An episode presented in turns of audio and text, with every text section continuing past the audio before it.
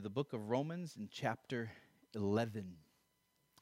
Uh, it's now been several months since we were in Romans 10, and certainly several years since we first started in Romans 1. And anytime we step away from the book of Romans and then come back to it, I like to remind us a little bit about this letter as a whole. Uh, when we first started our study of the book of Romans, I made an assertion. I suggested that there is no earthly possession that you own that is more valuable than your copy of the book of Romans. Um, I suggested that this letter is more valuable than your car or your house. Uh, it's more valuable than your most expensive piece of jewelry uh, when we look at all that we have with a proper perspective, the book of Romans ought to be our most prized material possession. What was my argument for that? My argument for that was this uh, God ought to be our greatest treasure. God Himself ought to be our greatest treasure. But more than anywhere else, we get to meet with God and we encounter God and we experience God and we have a relationship with God in His Word, in the Bible. It is through the Bible that we come into relationship with God and that we engage with God, that we hear from God, that we learn about God. The Bible is like a treasure chest that you own. And every page is filled with life sustaining, uh, joy giving, faith strengthening, eternal truth that will do your soul more good than a billion dollars ever could.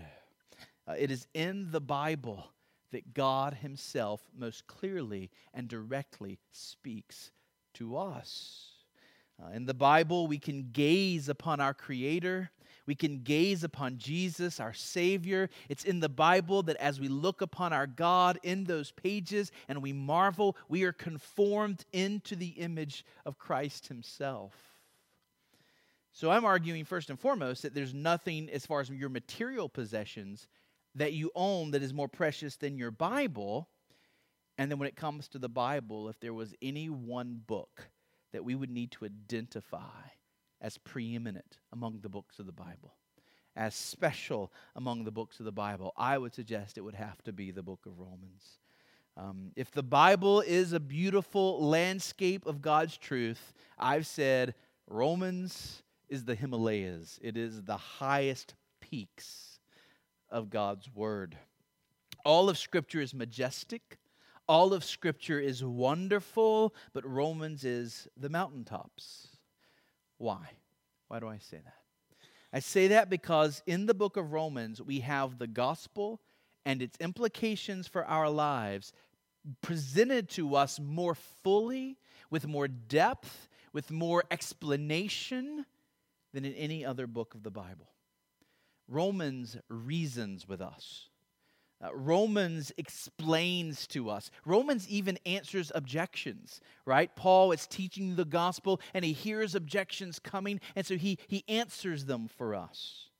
Uh, Romans leads us into moments of worship uh, the great eight leads us into worship. And then again at the end of this chapter, Romans 11, Paul is going to break out in worship. You're reading this book and it's teaching you. And if you read the book of Romans in one sitting, you will find that after working through some teaching, suddenly Paul just leads you into awe and wonder at the God that this book is teaching us about. Romans is both theological and practical. It teaches the deepest realities of God found anywhere in the Bible, but it also deals, especially in chapters 12 through 16, with some of the most practical matters of everyday life, like food and drink, for example. Uh, as William Tyndale said, Romans is the principal and most excellent part of the New Testament. It is a light and a way into the whole of Scripture. So, if you want to understand the rest of the Bible, Romans is a helpful lens that once you get Romans, helps you rightly see, understand, and interpret the other 65 books of the Bible. What kind of book is Romans? It is an epistle, it is a letter written by the Apostle Paul while he's living in the city of Corinth, which is in Greece, right? And he's ministering to the Christians there in Corinth. The recipients of this letter are the Christians in Rome. They're in the capital city, the capital city of this vast empire that is in power at this time. And yet, though Romans is a letter, it is a very unusual letter. Um, for one thing, it's exceptionally long. Uh, most letters in the ancient world contained at most a couple hundred words. Uh, even in our own days, when we write a letter, which is falling out of style these days, but if we write a letter to someone, letters tend to be rather short. Um, in the ancient world, there were some men who used letters as an opportunity to put in writing their particular teaching, their particular philosophy. Those men would sometimes write letters of a thousand words or more. Cicero wrote a letter that was 2,500 words long. Seneca wrote one that was 4,100 words long. But those still pale in comparison to the book of Romans. Uh, Paul's letter to this church was more than 7,000 Greek words long. And so that, that exceptionally long length tells us, it at least hints at the fact that Paul is doing something more here than simply writing a letter to this church when we look a bit more closely, we find that the book of Romans is a thorough presentation of the message that Paul believed and that Paul taught. Some have referred to Romans as the Magna Carta of the Christian faith, the, the central document that more than any other place in Scripture lays out what we as Christians believe and especially lays out the good news of the gospel of Jesus Christ. Uh, Romans is not just a letter, it's a, it's a treatise. Why would Paul send this treatise letter to a church in Rome? Well, first, it seems likely that Paul did this because his desire was that these Christians in Rome would partner with him and support him in his endeavor to take the gospel to Spain right? So Paul envisioned a future relationship with this church in which they would play an important role in helping him get the gospel to places north and west of Rome where the gospel had not yet been preached. However, Paul had never visited the church in Rome. He knew some of the people there. We'll see that in, in uh, Romans 16. He did know some of the people who were now at the church in Rome, but the vast majority of the Christians in Rome had never met Paul. He had never met them. They were strangers. Uh, they only knew him by reputation as an apostle. And therefore, it was important that he explained to them who he was and particularly the message that he preached so that the church in Rome could evaluate his message and could conscientiously agree to join with him and to play a supporting role in his missionary endeavors. Uh, second, Paul appears to have given this thorough explanation of the Christian message in order to strengthen and encourage this church in Rome. Uh, Paul does not correct the church in Rome in the same way that he does, say, the Corinthians or the Galatians. But there is very little doubt that there was some tension in the church in Rome, especially between the Jews and the Gentiles. Uh, both groups were believers, Jewish believers, Gentile believers, but there was, there was tension there. And so Paul goes a long way in the book of Romans to address those tensions. Moreover, there is nothing more helpful or more needful to Christians than to be reminded of the glories of the gospel. Uh, Paul says in Romans 1, verse 11, that he longs to see the Roman Christians so that he might strengthen them. And I think he was praying that this letter would also strengthen them. Uh, finally, some have suggested that Paul wrote the book of Romans because he had some awareness that the end of his life was probably coming soon. And so Paul desired to put into writing the gospel that he had believed and he had preached before he died. And he wanted to do so in a way more extensive than, say, we have in the letter to the Ephesians or uh, the letter to the Colossians.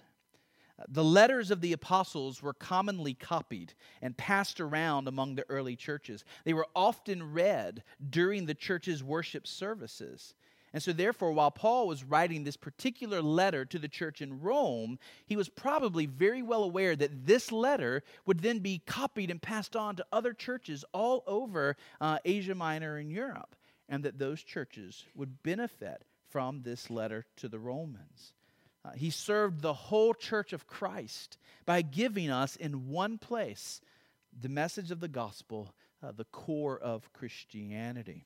And it's interesting that when we look at the uh, epistles of Peter, and Peter is writing to the churches in Asia Minor, he makes a reference, and we just saw this in Sunday school a couple weeks ago. He makes a reference to the book of Romans. And he seems to assume that these Christians scattered throughout Asia Minor are all familiar with the book of Romans. He even says, I know Paul gets hard in some places, right? so, he, you know, it's very clear that, you know, he was that this was evident to them.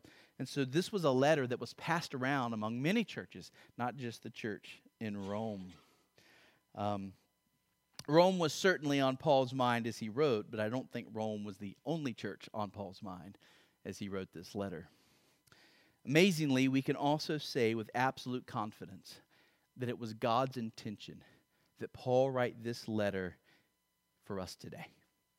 It was for the Christians of the first century. It is just as much for the Christians of the 21st century. Uh, this letter was written for us, for your benefit, and for, for my benefit. Uh, it was God who ordained for this letter to be put in the English translation that we now have in our hands. And so we should not take that for granted. Do not take your English Bible, do not take your English copy of the book of Romans for granted we ought to be grateful. Now, before we come to Romans 11, uh, we have to figure out what's, what's come before. We have to set ourselves up. And so, somehow, in like five minutes, I have to cover Romans 1 through 10 to remind you of what we've seen. And you guys know this is hard for me. Uh, Romans 1 through 10, we've preached hundreds of sermons on Romans 1 through 10. So summarizing is difficult. But here is a very brief summary. In fact, go ahead and turn to Romans 1 and then just walk with me and we'll walk through Romans 1 through 10 and that'll set us up, help us be in place for Romans 11. We're going to try and breeze through this. So, Romans chapter 1, uh, verses 1 through 15 contain Paul greeting the, the Christians in Rome. Uh, there are some preliminary words. He's expressing his love for them, he's expressing his desire to see them. And then in Romans 1, verses 16 and 17, we find the thesis statement of the whole letter.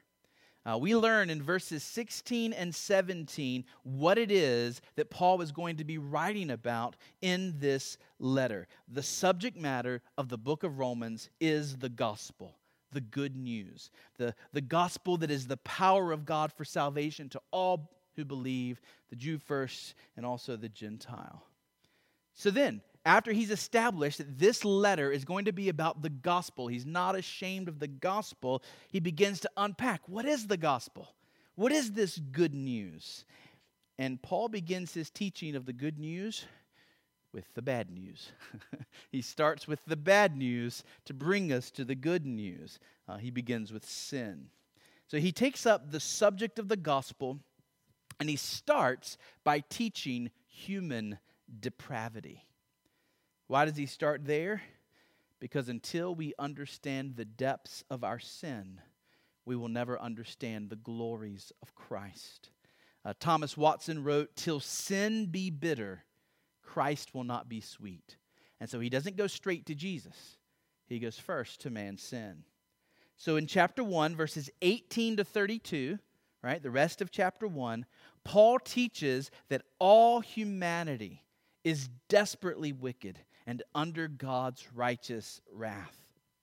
Then in Romans chapter 2, going all the way through chapter 3, verse 8, he explains that even those who are Jews are under God's condemnation and in need of salvation. Uh, the Jews might have been thinking, yep, those Gentiles, they're terrible. Those Gentiles, they're under the wrath of God. They need to be saved. And so, what Paul does in, in Romans 2 is he says, wait a minute, Jews, you also are included in this. All humanity is sinful and in need of salvation. And then in chapter 3, verses 1 through 8, he continues to, to unpack that. And then in chapter 3, verses 9 through 20, chapter 3, 9 through 20, Paul just drives the point home about all humanity being sinful by providing from the Old Testament text after text after text after text, just quote after quote after quote, showing that each and every member of the human race is sinful at the core and deserving of God's just anger. Um, our culture views humanity as basically good. Romans chapter 1, verse 18 through chapter 3, verse 20 is the most comprehensive statement in the Bible about the true condition of man, about who we are and why we need a Savior. Uh, nowhere else in Scripture will you see a more full explanation of the wickedness, the darkness, the blackness of the human heart than in these verses. And then, after, after all of these verses about how awful humanity is and how badly we need to be saved because God's judgment is upon us, Paul has prepared us to hear the good news, the great news of salvation in Jesus Christ. And that's what the whole rest of the letter is going to be about.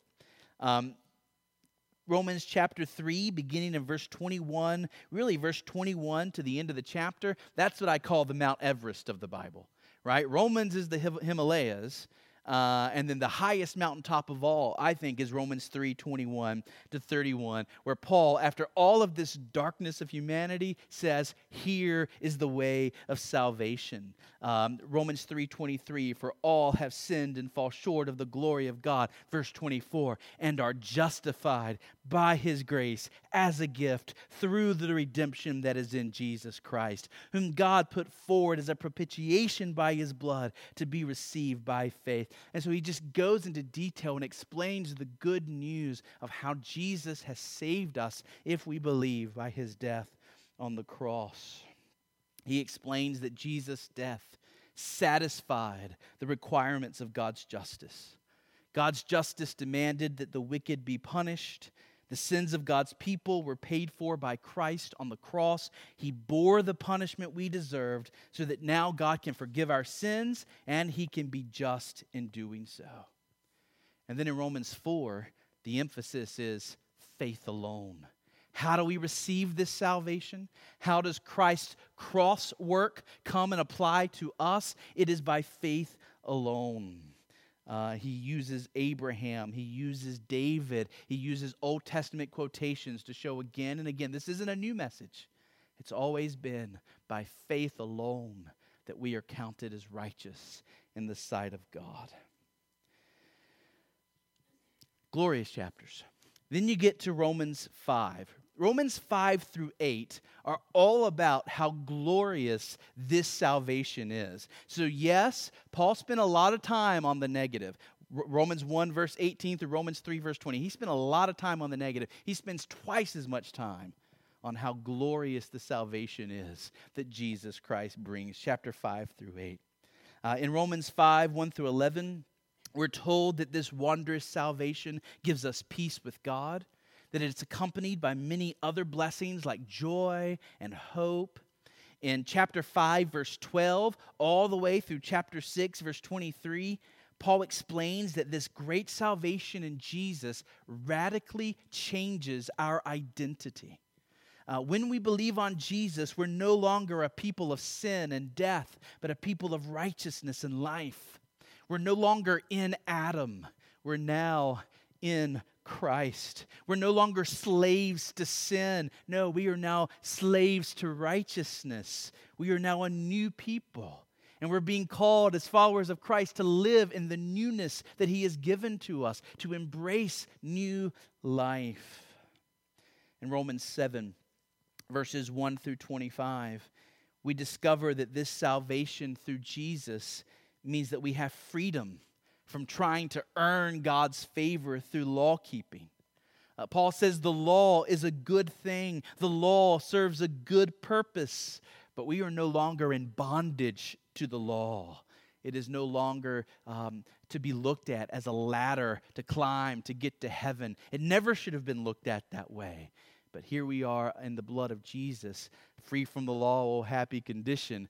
Uh, because of Christ, we don't try and merit our salvation through good works. We rely on what He has done and what He has done alone. And all of this glory, all of this, the glorious salvation that Jesus has given, is built up for the great eight, right? We spent a long time in the great eight just soaking up the glories of that chapter.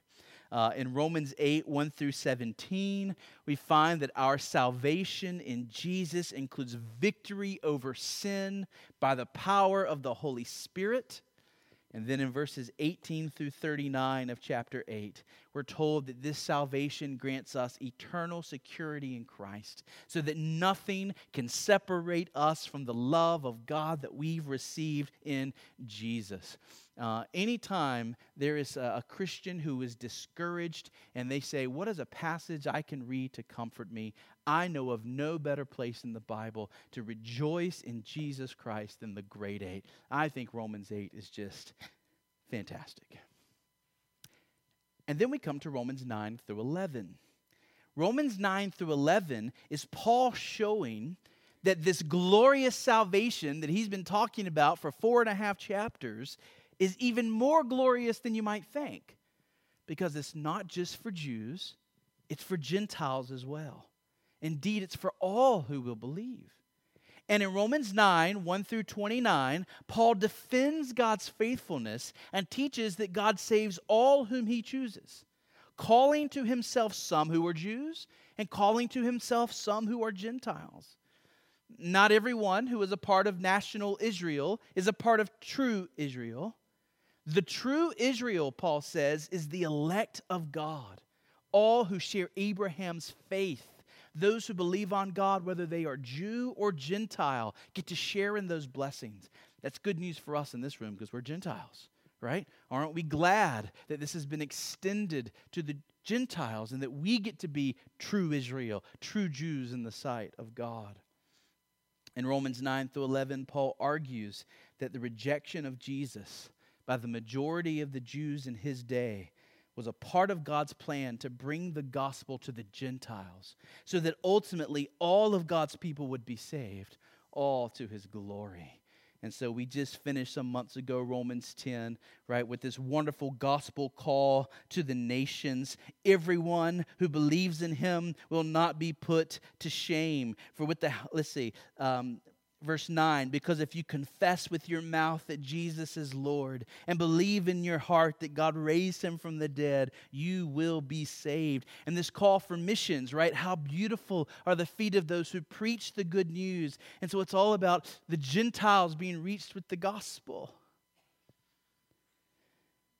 And with all of that in mind, we come to Romans 11.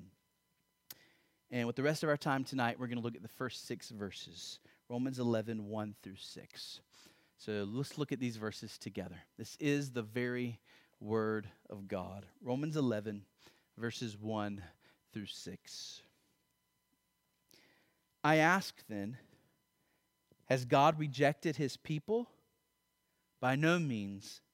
For I myself am an Israelite, a descendant of Abraham, a member of the tribe of Benjamin. God has not rejected his people whom he foreknew. Do you not know what the scripture says of Elijah? How he appeals to God against Israel. Lord, they have killed your prophets, they have demolished your altars, and I alone am left, and they seek my life. But what is God's reply to him? I have kept for myself 7,000 men who have not bowed the knee to Baal so too at the present time there is a remnant chosen by grace. But if it is by grace, it is no longer on the basis of works. Otherwise, grace would no longer be grace. So, as we look at these verses, we see that Paul begins with a question. He says, I ask, then, has God rejected his people? So, this comes from what Paul has just been teaching in chapter 10. The gospel is going to the Gentiles. People are being saved from all the nations. Uh, look at the verse that Paul quotes from Isaiah in Romans 10, verse 20. So, Romans 10, verse 20, Paul is quoting from Isaiah. Then Isaiah is so bold to say, I have been found by those who did not seek me. I have shown myself to those who did not ask for me. These are the Gentiles. These are the pagan peoples of the world from all over the ancient world. And suddenly, in the first century, they're finding God. People, uh, think about the day of Pentecost. There were people in Jerusalem from all of these other nations on the day of Pentecost. And in that one sermon by Peter, suddenly people were being saved from all kinds of nations all in one day. These people were not looking for God, and yet God found them and he saved them. But what about the Jews? Well, look at verse 21 of chapter 10. Verse 21 of chapter 10. But of Israel, he says, all day long, I have held out my hands to a disobedient and contrary people. So the Jews, by and large, were rejecting Jesus. While the rest of the Gentile world was beginning to find God through Jesus Christ, Israel was not. Uh, God was not showing himself savingly to the Jews. And so the question that Paul is bringing up is simply this Has God rejected his ancient people? Has he rejected his covenant people, the Jews? And you see Paul's answer. Paul's answer is by no means. Absolutely not. And from there, throughout these next few verses, he gives us two key evidences that God has not rejected ethnic Jews, that God has not rejected ethnic Israel completely. The sum of his argument is verse 5.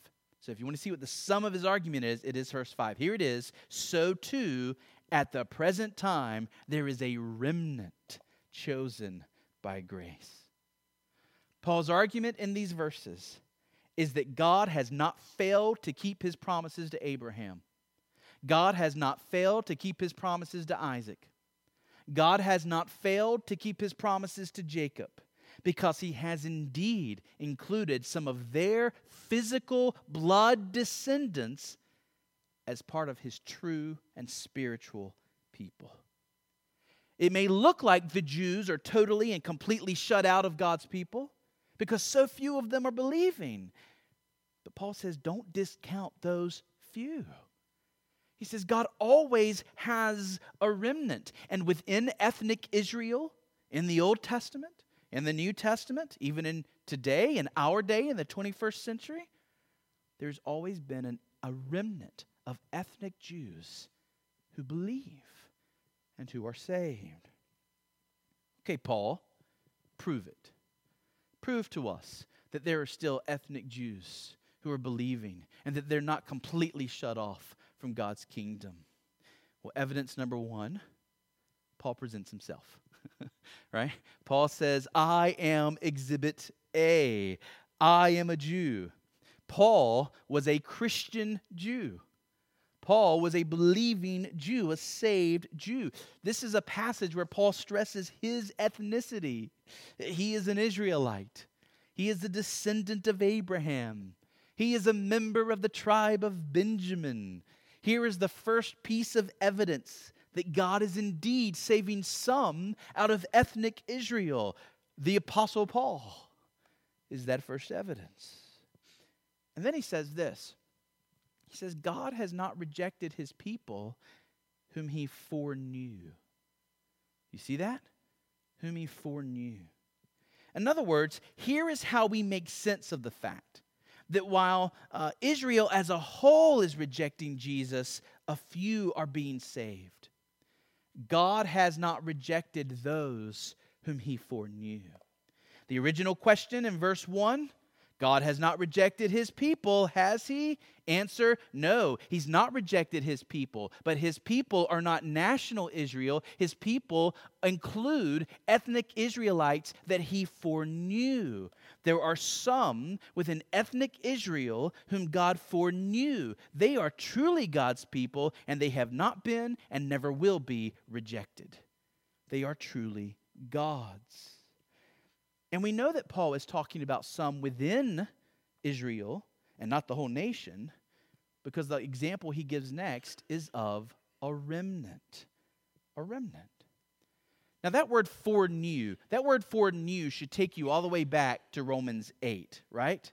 Romans 8, for those whom he foreknew, he also predestined to be conformed to the image of his Son, in order that he might be the firstborn among many brothers. Those whom he predestined, he also called, and those whom he called, he also justified, and those whom he justified, he also glorified.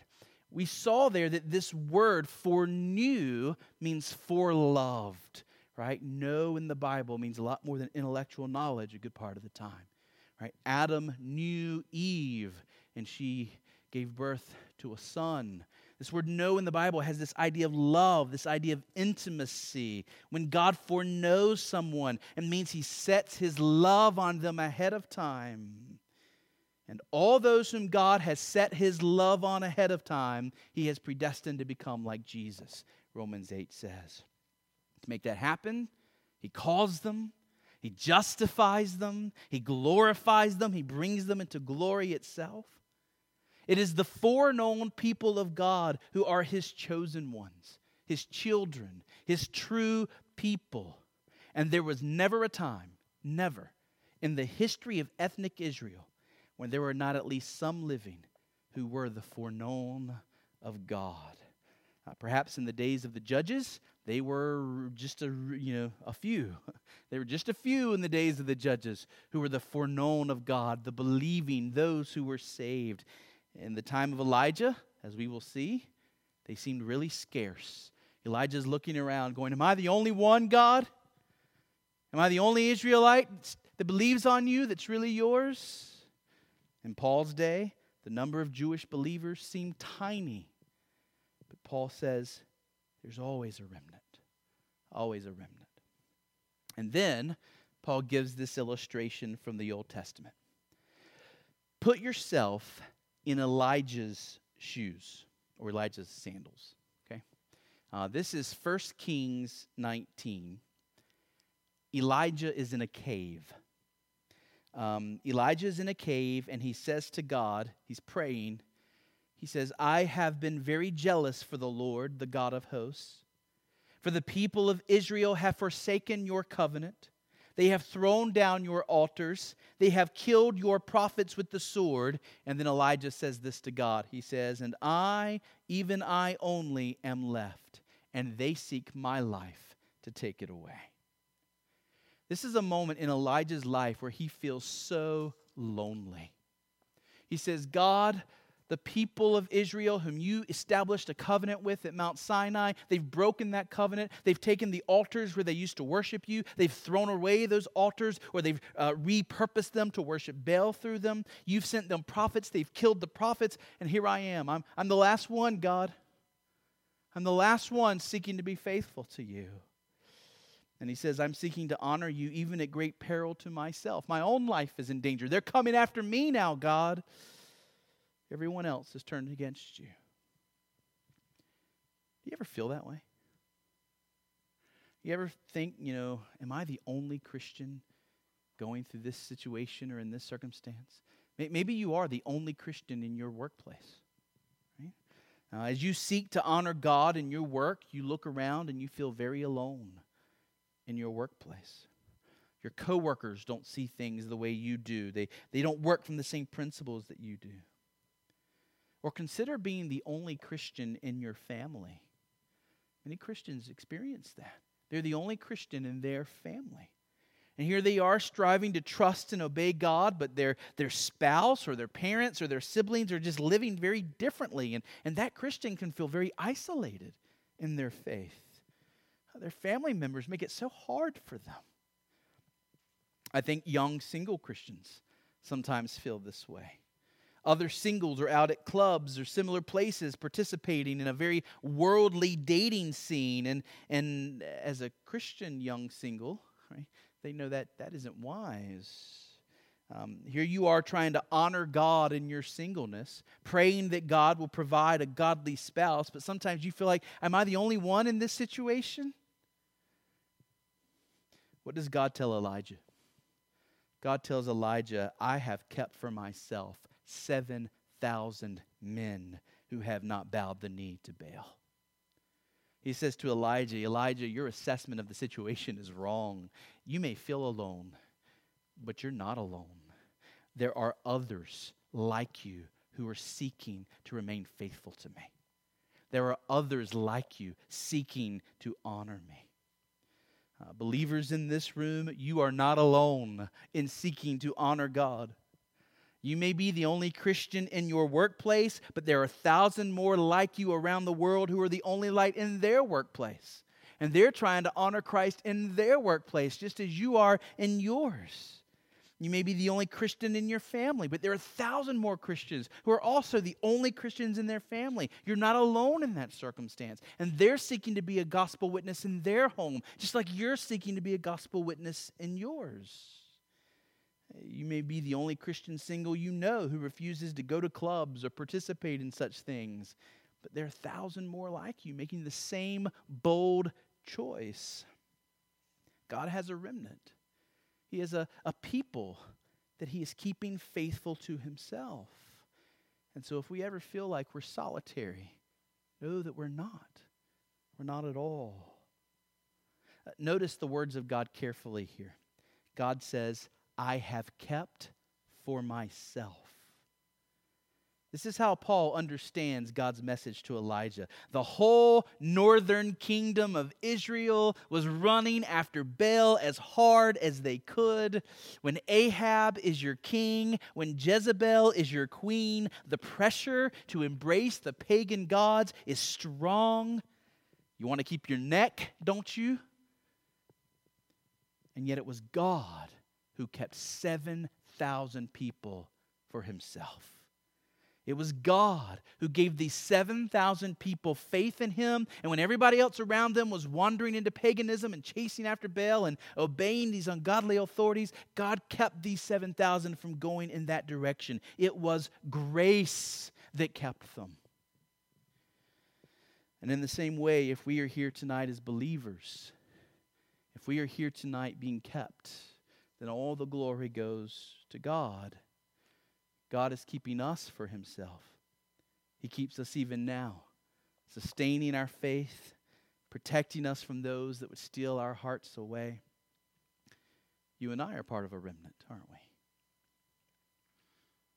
Verses 5 and 6. So, verse, verse 5 is the point of the whole section, right? Paul looks at ethnic national Israel he recognizes that God has graciously chosen for himself a remnant of Jews who are believing on the Lord Jesus and are being saved. But in verses 5 and 6, he comes back to a crucial point he has been emphasizing again and again and again in the book of Romans namely, salvation is all of grace. I didn't expect it to rain. Salvation is all of grace. Why is that important? That's important because this is precisely the point where the Jews were stumbling, isn't it?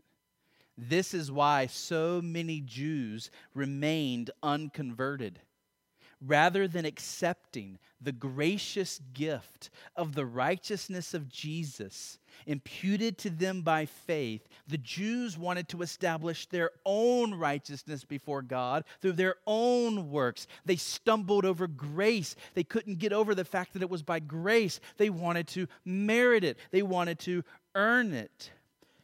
We know that righteousness is the issue because that has been well established in this letter over and over again. How can I be right before God? Has been the crucial question of the whole letter. The correct answer is I can only be right with God by trusting in Jesus. His blood takes my sins away. His perfect righteousness is accounted to me the moment I believe. He takes the F's off my report card, places his A's there in the sight of God. That's the correct answer. It is by grace, believe on the Lord Jesus Christ, and you will be saved. The Jews wanted to try and earn the A's on their own. They didn't like grace, they want to earn it. Look back real quickly at Romans 9 31 and 32. Romans 9 31 and 32. Paul says, But that Israel, who pursued a law that would lead to righteousness, did not succeed in reaching that law. Why? Because they did not pursue it by faith, but as if it were based on works. Isn't that clear?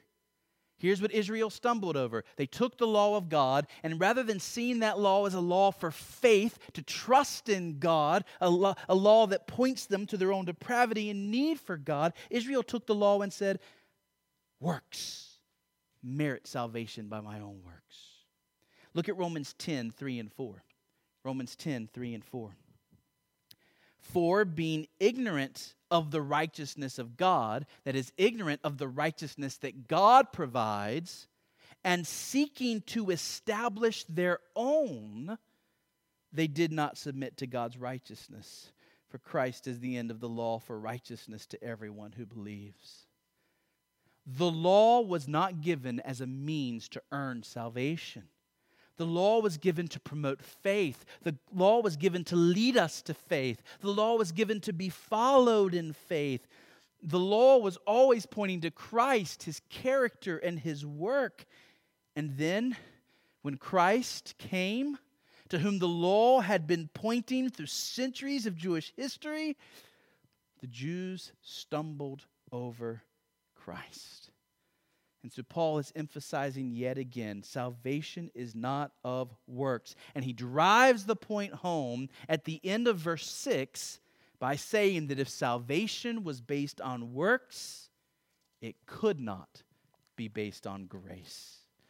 Um, he has just spoken of election in verse 5 that God graciously chooses those whom he will save. God's sovereign choice is not based on him looking into the future and seeing who's going to merit his salvation. God looks into the future and says, Oh, Billy's been really kind lately. I choose him. Uh, Sally, mm, she's been mean. I'm not choosing her. It's not based on works. It's not how election works. Rather, as Paul said in chapter 9, God chooses his people before they are born, before they do anything, good or bad and not on the basis of works, but on the basis of his purpose. This is why we believe in what's called unconditional election. If I am saved and someone else is not, I cannot boast one iota. If I am saved and someone else is not, it is all owing to the mysterious and sovereign grace of God. And works are opposed to grace. As soon as I start bringing my works into the picture to try and earn favor from God, grace ceases to be grace. So, Mount Hermon, think about your life right now. Is it possible that you're still trying to live as if you have to earn God's favor? Is it possible that you're still trying to live as if you have to please Him by your works to keep his favor? If that is how you are living, you are living with a graceless salvation. True salvation rests on grace and grace alone. We come to God just as we are. We don't clean ourselves up first, right? Um, we were talking, Chris and I, yesterday about uh, going to the doctor. Um, I turned 36 in January, and I started thinking, you know what? You know, there comes a point in your life where you should probably go just get a checkup, just see if everything's okay. I said, I don't want to go now. I want to lose some weight first, right? I want to, I want to get a little healthier. And then when, when I've gotten a little healthier, then I'll go to the doctor. Sometimes people do that with salvation, don't they? Well, let me, let me get this fixed first. Let me, let me clean this up first. And then, and then when I'm ready, then I'll go to God. But that's not how salvation works. Christ calls us to come as we are. We come knowing that we're messed up sinners, but believing that the grace of God in Jesus Christ is more than sufficient to redeem us, to cleanse us, and to reconcile us to God. And that's how the, the life of Christianity begins, and then the whole Christian life is lived in grace. I don't wake up tomorrow thinking, oh, does God love me today? Well, how did I do yesterday? No. I know that my experience of the love of God is based on the perfection of Jesus Christ that never changes. God's favor towards me is not, does not go up or down with my performance, right? God's favor towards me is built on, established on Jesus Christ, who never changes yesterday, today, or tomorrow. Our whole Christian lives are lived standing in grace. So I close this way Are you thankful for grace? Are you grateful for grace? Eternity is a really long time. Hell is truly horrendous, and heaven is truly glorious. If we had to carry the burden of earning our way out of hell and into heaven, that burden would bury us. But Christ has taken that burden upon his own shoulders. Christ has secured our escape from hell. Christ has secured our entrance into heaven. And he has done so with a heart of love and with a strong right hand and with a tender commitment to our well being. Mount Hermon, let us love the grace of Christ and let us love our Lord Jesus Christ, who has done so much for us. And since God has been so gracious towards us, let us be gracious towards others. Amen? Amen.